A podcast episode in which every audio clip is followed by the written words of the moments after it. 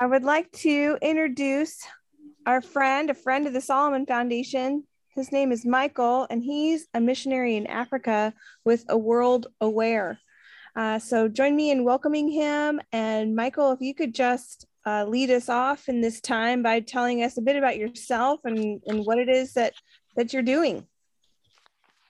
Thank you very much for the introduction. Um, Michael Calamia, again, the organization is a world aware um, hoping that the world becomes aware that you can make a difference and you, in fact, cannot fulfill the Great Commission unless you do. Um, very much believe that. And in the 18 years I've been in South Africa, uh, we have done our best to, to try and ensure that that happens. Uh, the organization was not something that I had planned to do. I had not planned to come to the mission field. In fact, I had never planned to come to Africa. But I did with my son in law uh, 18 and a half years ago when he was planning on coming here as a missionary with my daughter. And uh, he came for a visit. Initially, my daughter could not join on because she was seven months pregnant at the time. And they had a very fast time schedule for when they wanted to be here. So, uh, one of the churches that he was requesting to back them in this venture suggested that he might want to go to South Africa once to see if they really felt like God was calling them here. And uh, because my daughter couldn't travel, I decided I was going to go with my son in law so that he would not come back and lie to everybody and tell them what a great place it was when I knew that he would be taking my daughter and my future grandchildren away to a place I would never see them again. So I told my son in law, I'm going with you to make sure that you come back with the true story. um, absolutely one of the best times of my life with my son in law um, we spent a month here, and in that month, we had our own personal debriefing each night about the things that we'd done, the things we'd experienced. And I was trying to do it from the perspective of what my daughter would see here, what she would have to adapt to in a life here, and, and so forth. And of course, my son in law was doing this to find out the finances and the economics of what it would take, as well as the ministry opportunities that he would have. Um, short part of the story is uh, they have not come here as full-time missionaries, although they have joined me since then and come on mission teams. But uh, about a year after that, I was still so convicted by the things that I saw. I knew that I had to come back, uh, even though I swore I was not going to ever come back to Africa after seeing what I did the first time. Um, but I wanted to see if I could make a difference from afar. But I needed to talk to a few people that I'd seen that first trip, and in that time, I discovered that yes, there were things I could do from afar. And then after doing that for a couple of years, um, really just got fed up with with that and decided that it could be much more effective if I spent most of my time on the ground here. And so that's when that became a reality. That's when the World Aware started and became official 501c3 and the equivalency. Uh, we've been working on that in South Africa um, much difficult here. The 501c3 in the US, what you gain from that is about 20 different agencies here to get the same thing. So we're, we're there, but it just took a long time to do it. Let me tell you a little bit about a World Aware and how we work. Um, Doug is referred to us as a parachurch organization. Um, I have some very strong feelings about how things uh, need to operate in efficient ways. And it's not to say that other people's ideas don't work, they do very well for them. But for my well being, uh, to work mentally here, I didn't want to start to create more problems than what I already saw. And so we came up with these five different points of operation that we have adhered to over the, the last 18 years, and they seem to work pretty well. The first one is that we don't give handouts. We're not an organization that has a feeding scheme or anything like that. And it's not that we don't contribute financially or in other ways with resources to people. It's just that's not our first line of operation. We don't think that you can throw money resources at a problem and solve it. You need to have people involved in it themselves. And when they have the desire to do that, they invest what they have, and we try to meet them where their exact need is, not before that need shows up. Um, and so the second point of operation is we also don't do things that people can do for themselves that's really kind of stupid. It's a waste of our time. It's a waste of their time. Besides the fact that it's insulting to people when you come in and say, you know, well, here, let's go paint that building for you, presuming that they don't know what paint is or a brush or how when the two meet together, they actually have a function together. Um, I, I, just I can't insult people by doing something like that. So people can do something for themselves, let them do it. Don't take their, their pride away from that workmanship. The third point of operation is that we're not here to do things on a hit and run basis. And um, what I see from a lot of people that come to do short term mission trips here, and uh, kind of bothers them, is that uh, you get people that want to just have that tick in their missionary belt. I've been there now, I've done that thing. And after a week or two, they go home and felt like they've done something good. They feel good about themselves, but they don't realize how they've left people hanging and the type of relationships that people want to build with them when they come here just evaporate all of a sudden. So our operations are quite different than that. We are here to build relationships and fellowship with people. And uh, we do that by showing up again and again and again. And uh, once we get in somebody's door, we don't give up. We just keep coming back and putting our foot in. Um, but we're not here to run anybody else's organization. We don't want anybody else to run our organization either.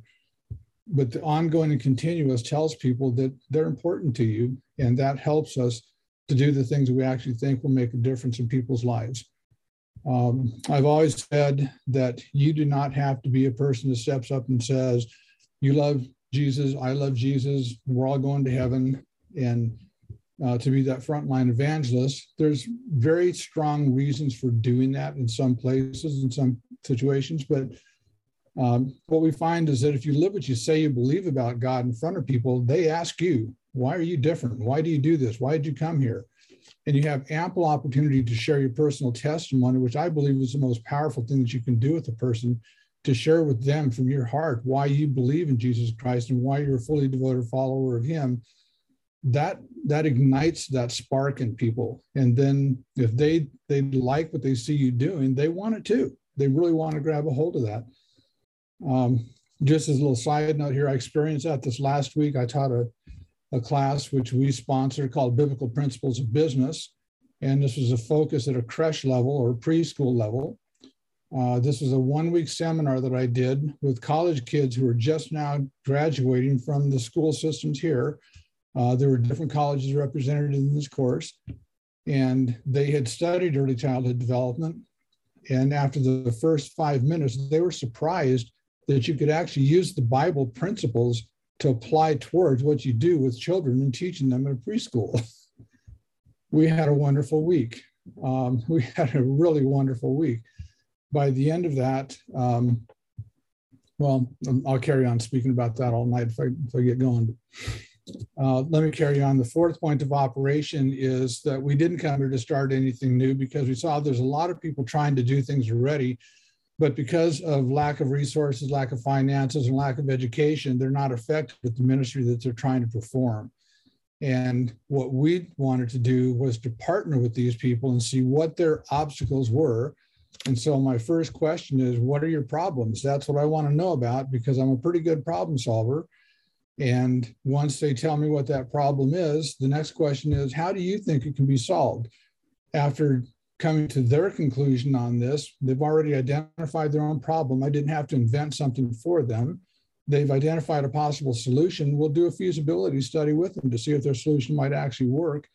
And if we agree that it does, then we go recruiting to see the resources and the personnel that we need to solve that problem they've identified it, they've given a solution for that, and now they're going to be responsible for maintaining the solution on that going forward.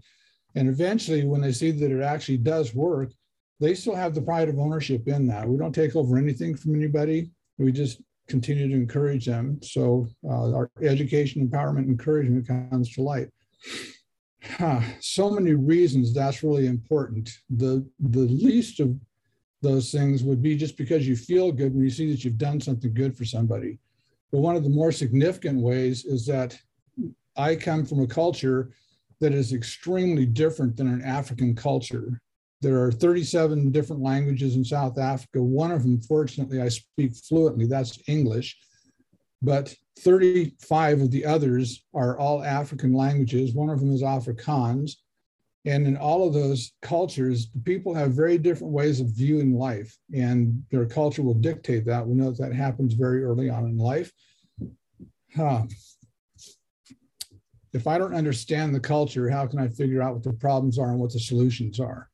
And so you kind of see the point of asking people, what do you think the solution is to your problem? When they come up with that, it's something that they know is going to be understandable and acceptable in the culture that we're working in. So whether we participate in that or not, of course, we always have the choice with that. But there's a much better chance that people understand what you're trying to do when you have it in their own context. So again, building fellowship with people like that, helping them learn that they can actually resolve their own problems once we do that, you know what the natural recourse is, is well, you know, can you come back again because we have another problem? Yes, we can do that because we're ongoing and continuous. We didn't come here to abandon you. We'd like to see you to grow and continue to flourish. But by the way, the problem that you had, I know another creche down the road here, another preschool, it has the same problem that you do. Would you mind coming with me and explaining to them what you found to be a, a good solution for that? And we found that people generally are very excited to do that. They're happy to go with us. And then you start to see an exponential growth. But more than that, you see a fellowship starting to build in a community. And then you start to see much bigger things happen with other organizations that want to become part of something that they know is actually good and beneficial, not just to themselves, but to the community as well. So that one really excites me. There's much, much more to say about that fourth one.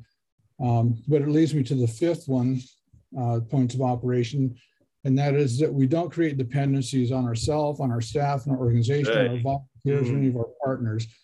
And if we start to see dependencies, well, you know, the way that happens is I travel back and forth to the US because I have to come back recruiting teams to come over, uh, trying to raise funds, which I'm horrible at. I know that it's a gift that I don't have, but still I come back and keep trying. And when I leave South Africa, if everything stops dead in its tracks until I get back, that's a horrible thing to do to people.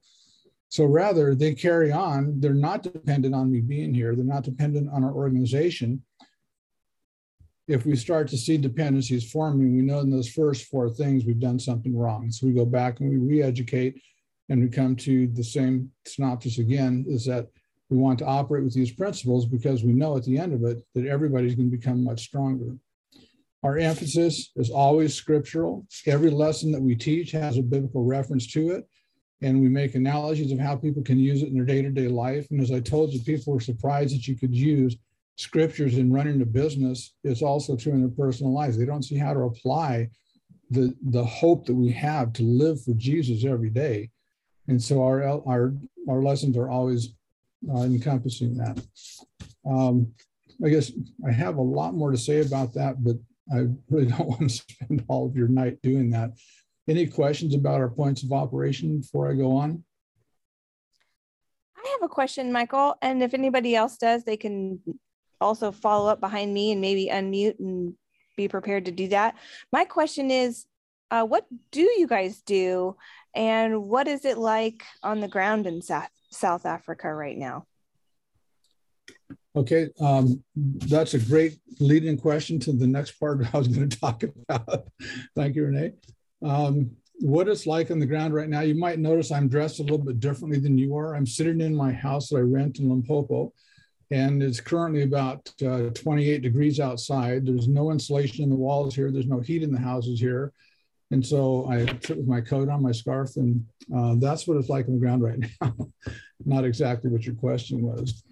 Uh, the way we operate is uh, we recruit people to come and work on project teams with us once we've identified a problem that we think we want to be part of with our partners.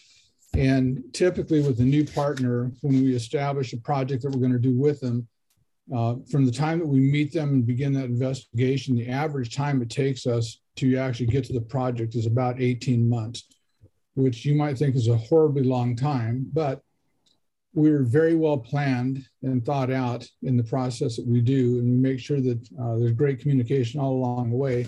Part of that process involves getting the right resources to do the job, and that means I go to different places in the world and recruit people that have the skill needed to actually take care of the problem that we're trying to resolve. The way that works is I come and I speak at a church, and people say, well, you know, that really sounds interesting. What can I do there? Well, this is what the current projects are that we're working on. And they can be very different because it really depends on what our partners are asking for. We don't invent their problems, remember? So it might be, you know, we need somebody that would come as a brain surgeon today. I'll try to recruit a brain surgeon if that's what we need. Um, but most of the time, the type of projects we do are gardening projects and teaching projects at all different age levels. Our focus has always been and um, will continue to be on early childhood development.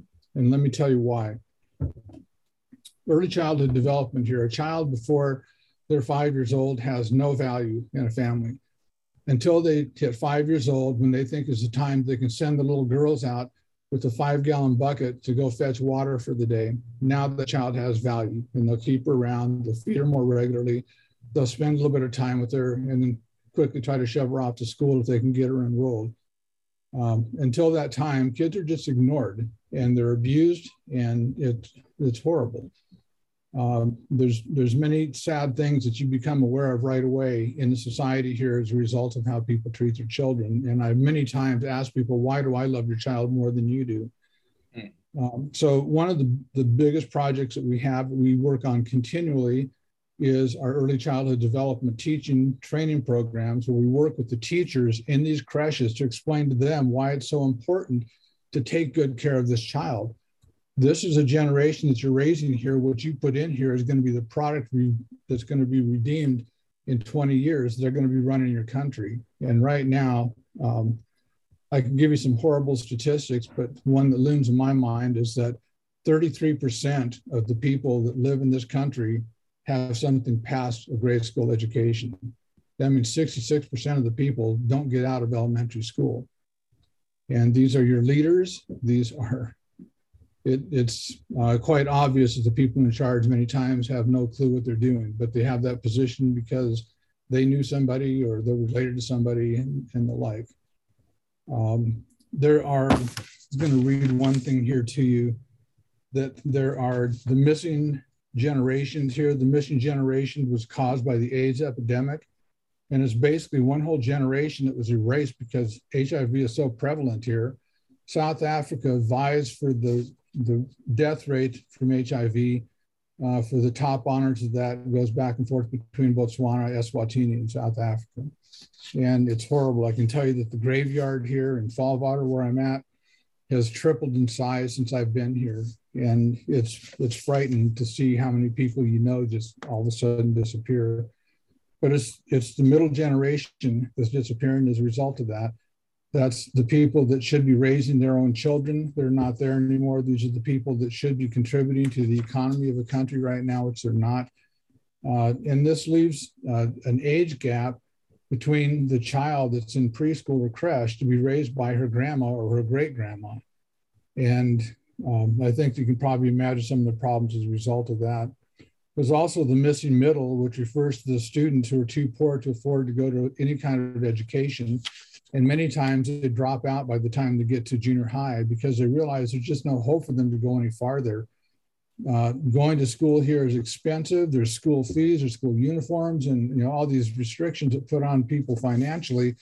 And just to be in school is is quite a miracle for some families. But in the town that I live in here in Vaalwater in Limpopo, uh, well over 40% of the kids do not attend school because there's no school for them that's big enough to enroll them in.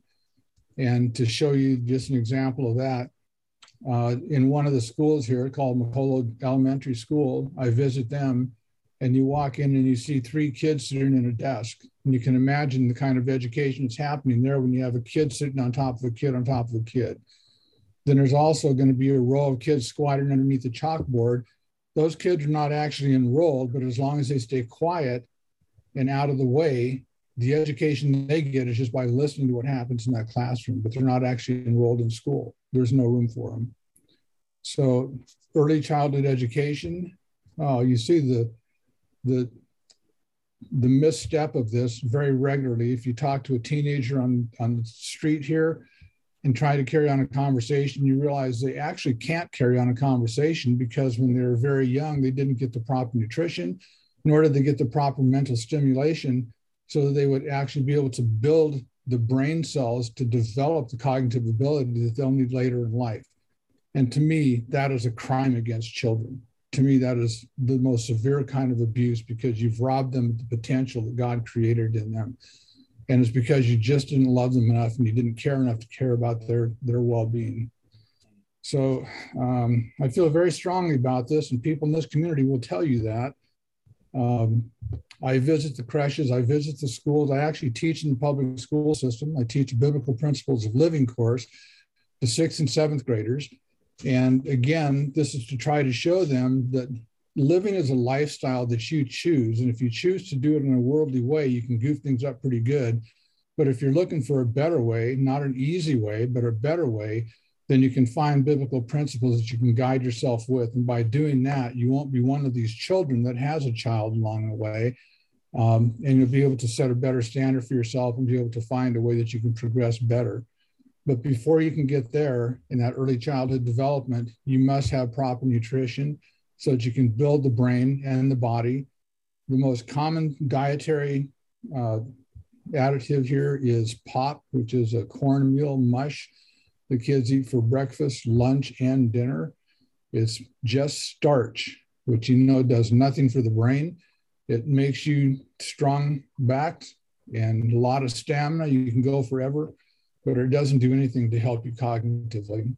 So we introduce new diet systems with things that are very readily available. We have gardening projects at the different creches. We build tower gardens, which is a very, uh, very interesting way of gardening but it's extremely efficient. And when you build a garden, it'll feed a family of eight to 10 people on two liters of water a day. So it's very economical, easy to use. They call it lazy man gardening.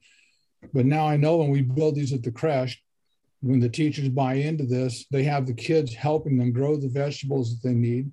And we also have done a moringa tests for us in a couple of different creches, which has worked out pretty good.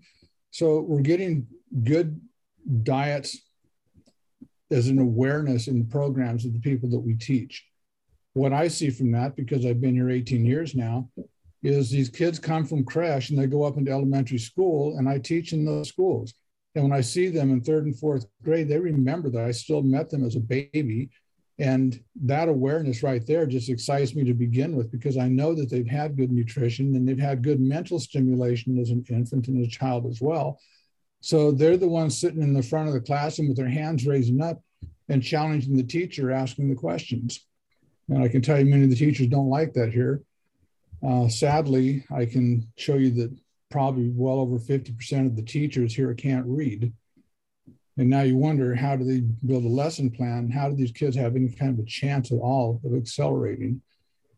So we do different things. Like uh, we have a computer lab set up that we have our junior high kids and up are able to come and use in their studies. We also have books in the library that I started here that cover from grade six through matric or the 12th grade that they can come and check out. They can use these to help them in their studies. And we also provide tutoring by hiring professional teachers who have retired to come in and tutor our kids so that they can do better in school. The, the thing that I want to accomplish by doing that is to help these children learn, not to memorize. And that's the standard way of, of learning in school here. It's not learning, it's memorizing a specific sentence that comes out of a specific book. And that's what you're going to be asked on the test at the end of the year. And if you memorize that, you get 100% on it. And kids are really good at memorizing here. But the passing rate for any class here has a maximum, or sorry, yeah, the minimum that's needed to pass in subjects since COVID happened, the lockdown, when the kids weren't in school, has been adjusted to 20%. So if you get 20% on a test, you're proficient. Can you imagine that? Imagine your doctor going to medical school and he passed 20% of his exams. Do you want this guy operating on you? No, thank you. Do you want that person doing your taxes? Well, but you can see the problem here. So uh, the kids that we work with, uh, the ones that we get into our computer lab, they have to do keyboarding exercises. They have to learn how to type. They have requirements other than that. Um, when they start to show me their results now, these are the kids that are getting 60, 70, 80, and 90% on their tests. And that's really unusual here. Trust me, it's really unusual. But it shows me that we do make a difference. The kids want to do better. And when they do that, now they become eligible for tertiary education. They become eligible for the government uh, loan system, and and it's possible that they can get to university and, and go on to do better studies. Um, we I currently have students that are in college. We we don't lose track of our kids. We keep up with them. Uh, our college kids sometimes have needs. We try to supply them with as well, but they always want to come back and have counseling and somebody they can just talk to with their problems. And we're of course here ready to do that. So I know I blanketed across a lot of different areas here, Renee, about things that we do, but trust me, it's only a little bit of the things we do still. But I wanted to emphasize our focus on the creche level kids because this is where it really changes. This is where you can make the difference. If you realize that they used to say that 80% of your cognitive ability for conceptual development happens by the time you're four years old, they've now changed that to three years old that means 80% of what you believe to actually be true in life happens by the time you're three. That doesn't mean that what you believe to be true is true. And in most cases here, that's that's the way it is. It's not true, but it's done, it's locked in, and it's very, very difficult to change that. So let's do a better job of starting these kids out foundationally, putting good truth in them and helping them to reason and to be able to think the way through things so that they can make better choices in life. And this is what we see from our kids coming through creche and going into school.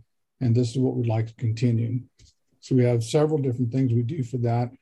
One of the biggest things we're working on right now is we've written curriculum that uh, I co-wrote with another teacher here. And, and by the way, I'm not a teacher. I'm just, you know, a guy that tries tries really hard to do things right. Um, we have our own curriculum that we're now in the process of becoming accredited to the curriculum and also accrediting our organization so that we can teach teachers how to take care of babies and how to take care of the kids in the creche. We're fighting our way through the government systems here. We have been for years on this, um, but we're still pedal to the metal on it, and we're making very good progress right now. We expect that we're going to have quite a bit more done on this within the next few months at that time, then we have also other options and avenues that we look forward to to having eventually uh, laws enacted in South Africa that kids must go to creche by the time they're at least two years old. I'd like to see it sooner than that, but that they must use curriculum that actually takes into account good moral structure and things that will challenge the kids to grow and to reason and to think in a way that they can actually use their brain going forward in life. Um, again, all, is, all of this done with the biblical background. And by the way, when I teach in the public school systems here, my text is always the Bible. And when I talk to the teachers, I tell them when I come into your class, I'm going to be teaching from the Bible today. They always tell me, that's great.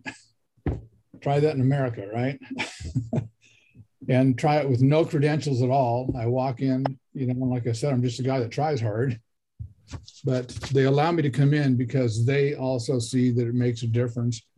The kids know it makes a difference, and the older kids, uh, when we start getting them into high school, we start taking them into leadership training because I think that everybody has a potential to be a leader for somebody. So we take them into leadership training. We talk to them more about their core moral status in life with themselves help them to make better decisions going forward, to concentrate on their studies, give them the opportunities to do that. Take them on a wilderness camps, like I just told you, we did this last weekend, um, and I love doing that. I love scaring the kids out in the in the bush with wild animals. um, I get a chance to do it again in a couple of weeks here. uh, with the teen program, these are the people now that they're old enough that they can volunteer with us in projects, and they go to the creches with us. We teach them how to write lessons so they're writing their curriculum that they're teaching. They're energized by that. They realize how much the kids get out of it and it excites them. And now they're giving back to the community as well. So there's no uh, no project that we have that's just a handout or a giveaway. We expect people are going to join us working for themselves, working for the person next to them, and then giving back to the community ultimately. And uh, they become regular volunteers for World Aware. Michael, did I understand that? Did I understand, Michael, that you served with your daughter and son-in-law on the field there? Is that correct? Okay, my my daughter and my son-in-law are not here. They would be here if they could, um, and I do believe they will be full-time someday. They have come on project teams with me in the years subsequent to our first visit here, Um, my daughter is our um, operations coordinator on the US side. She's been here several times. Um, always excited when they get to come, and we always plan for the day when they're going to be able to come over and, and jump in full time as well. They're not quite ready there yet. They have, have things that they're dealing with. Um, the Lord has seen fit to, to give them extra challenges along the way, and uh, it's just not possible at this time reason I ask, I, I was going to ask you, what's the greatest pleasure and what's the greatest challenge of uh, serving with your daughter and son-in-law? You're doing it, but remotely. And if you uh, do it uh, on the field, undoubtedly the chemistry will, will change. So it may not be a fair question to ask you right now. I'll ask you in a few years. Great. I'll be ready in a few years for that, I believe. Thank you. Any other questions? Anybody? Uh, yes, Michael. Hey, uh, this is uh, Wes here, and really uh, uh, soaking up what you're saying. I, I'm interested. just number one, how old are you? I'm 71. Fantastic. You're living example of what I talk about being in ministry going long and strong. You don't uh, you don't act or sound like a 71 year old you sound like a guy who is 37 and uh, um, so bravo. Would would love to find out just a little bit about your biography. You know you sp- uh, you teach biblical principles of business um, biz- uh, uh, biblical principles of living um, what did you do prior to hitting hitting the mission field um, well, in 71 years, I've done an awful lot. uh, my background for the question that you're asking is by what authority do I teach biblical principles of anything? Uh, I am a, a product of a student, being a student of Guy B. Dunning. Anybody know that gentleman? And Dwayne Dunning at Dakota Bible College. And I graduated from Intermountain Bible College with a Bachelor of Ministries degree. I was in a pulpit ministry for 10 years and I realized I am not a preacher. I'm just not a preacher. I'm a pretty good teacher, I think. And, and I really enjoy doing that. But I'm not a guy that can stand in a pulpit. Um, it, it just didn't work for me. But in the interim, between the time I left that after 10 years, uh, I worked in corporate America. I started my own businesses, uh, ran three businesses of my own on biblical principles. And by that authority, I can speak that if you use God's word, I promise you 100%, you're going to love business. That doesn't mean every every day is a peach, but you know God's in control every day, and and it's just such a blessing to have a business like that. Um, I sold my businesses, and I can tell you the people. One guy in particular, just giving an example.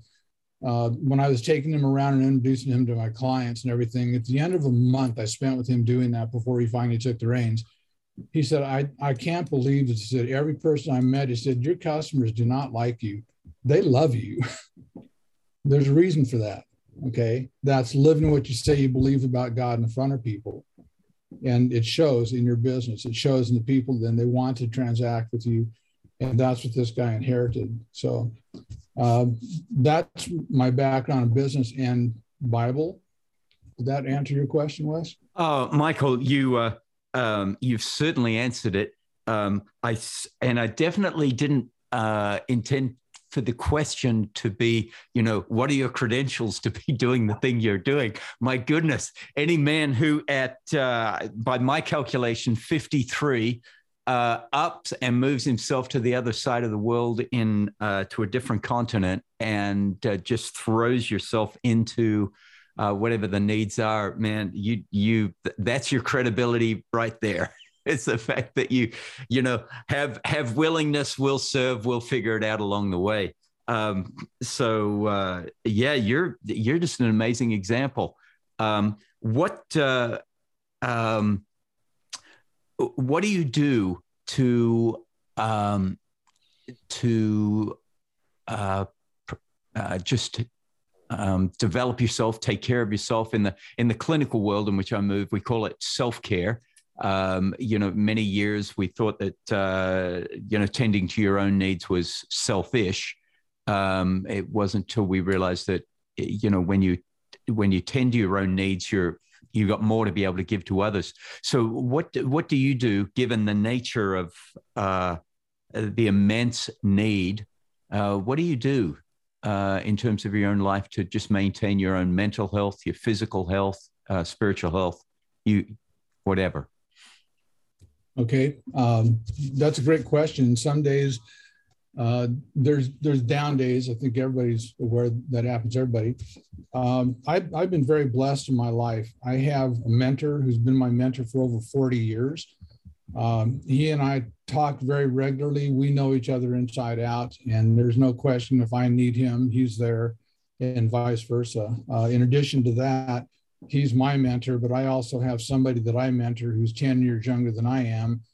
And he also has somebody 10 years younger than him and the four of us do gather and, and chat and, and have that great fellowship together. Um, in the area that i live in it's difficult for me because uh, there's the closest english speaking church is 90 miles away from me. Okay? There is a, a huge need for a restoration movement church in this community here any volunteers will help mm. you get started um, but there, but there are people here. Uh, in in the past, the people that we have recruited, some of them have come and said, "We like what you do there, Michael. Um, can you help us get started in a mission for what we would like to do there?" And yes, of course, we'll do that. That's exactly what our organization wants to key into. Um, one couple came from Oklahoma. They built an orphanage here. Uh, we were with them step by step until they turned that over to other people, and now they're back in state, still working to raise funds for that orphanage. Um, and and that's that was marvelous fellowship. They were my neighbors next door until they got their their own facility and, and started all that. Uh, another gentleman came on a trip with me, told me that he and his wife were planning to go to Costa Rica in their mission field when they retired, and he said after their his two week stay with me that I had to come home with him at that time to explain to his wife why they weren't going to Costa Rica, why they're coming to Africa now. Uh, they ended up in Eswatini, and that's not too terribly far from here. We get together very regularly. We go do fun trips, do game drives and camping and stuff like that together, and just tour around. Um, we enjoy each other's fellowship, and again, that's somebody that that uh, I rely on. Closer to that, um, I have, I think, the best directors in the world.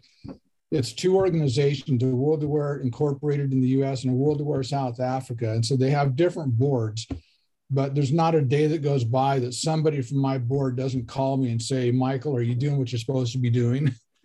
or are you doing okay today? Can we encourage you somehow? Do you need something prayed for? Um, every day I get get some kind of a comment from my directors and talk with them. Uh, my my directors are differently active in different things, but they're all very very interested and active in some way in the organization. That's really encouraging to me. Uh, and then I have two host families here that take me in and let me just come and be nothing in their house. Uh, although I'm, you know, the uncle and the grandpa and things like that to the kids, but uh, these are people that I have very close fellowship, very close relationships with, and it's a place where I can go just to to be myself, um, and can be uh, that person when you need the confessor. You know what I'm talking about, gentlemen. You just need somebody to hear out your thoughts. Sometimes uh, that's who these people are for me, and they've been there every time I've needed them. So that's how I keep going. Uh, Michael, quick follow up. What do you do for physical fitness? Not to put you on the spot. If you don't do anything, that's cool. But if you do do something, I want to know about it. I live in the bush, man. I walk everywhere. All right. All right. Uh, so yeah, so you get in 10,000 10, steps a day. An elliptical right over here for the, the times when I don't feel like getting outside. But uh, seriously, just, you know, the living in the bush, it's really exciting to be here. Um, you see the picture of my backdrop there. That's out my kitchen window. There's giraffe that walked through that picture and other wild animals out here too. Um, I get out, I walk. Uh, photography is a hobby of mine. I love photographing birds, so I get outside and taking care of, of that itch. And um, yeah, I find plenty of things to amuse myself, and most of it's outdoors. And with kids at the creche, you don't get a chance to sit down there. um, the the group that I had last week, I took them to a couple of creches here in town because it was part of their assignments. The first creche we went to had 95 kids in it, and every one of them stormed the gate trying to get their hug from me. And then during that time, uh, I'm doing the exercise routines with them, getting them warmed up for the lesson, stuff like that. So, yeah, there's plenty to keep you moving around here. Michael, how long do you plan on staying? Uh, my wife says this way she's pretty sure I'm going to die in the saddle. So my my best um, wishes would be that I spend the rest of my life here. I'm fine with that. Um, I love the people here. I love the work here. I've never been happier in my life, and I've been pretty happy most of my life. But uh, it really energizes me to see uh, the thing that motivates me, the, the thing that people didn't get when I worked for them in corporate America and so forth, what motivates me is to know the things I do really actually make a difference in somebody's life. And I'm not talking about their life here, I'm talking about their eternal life.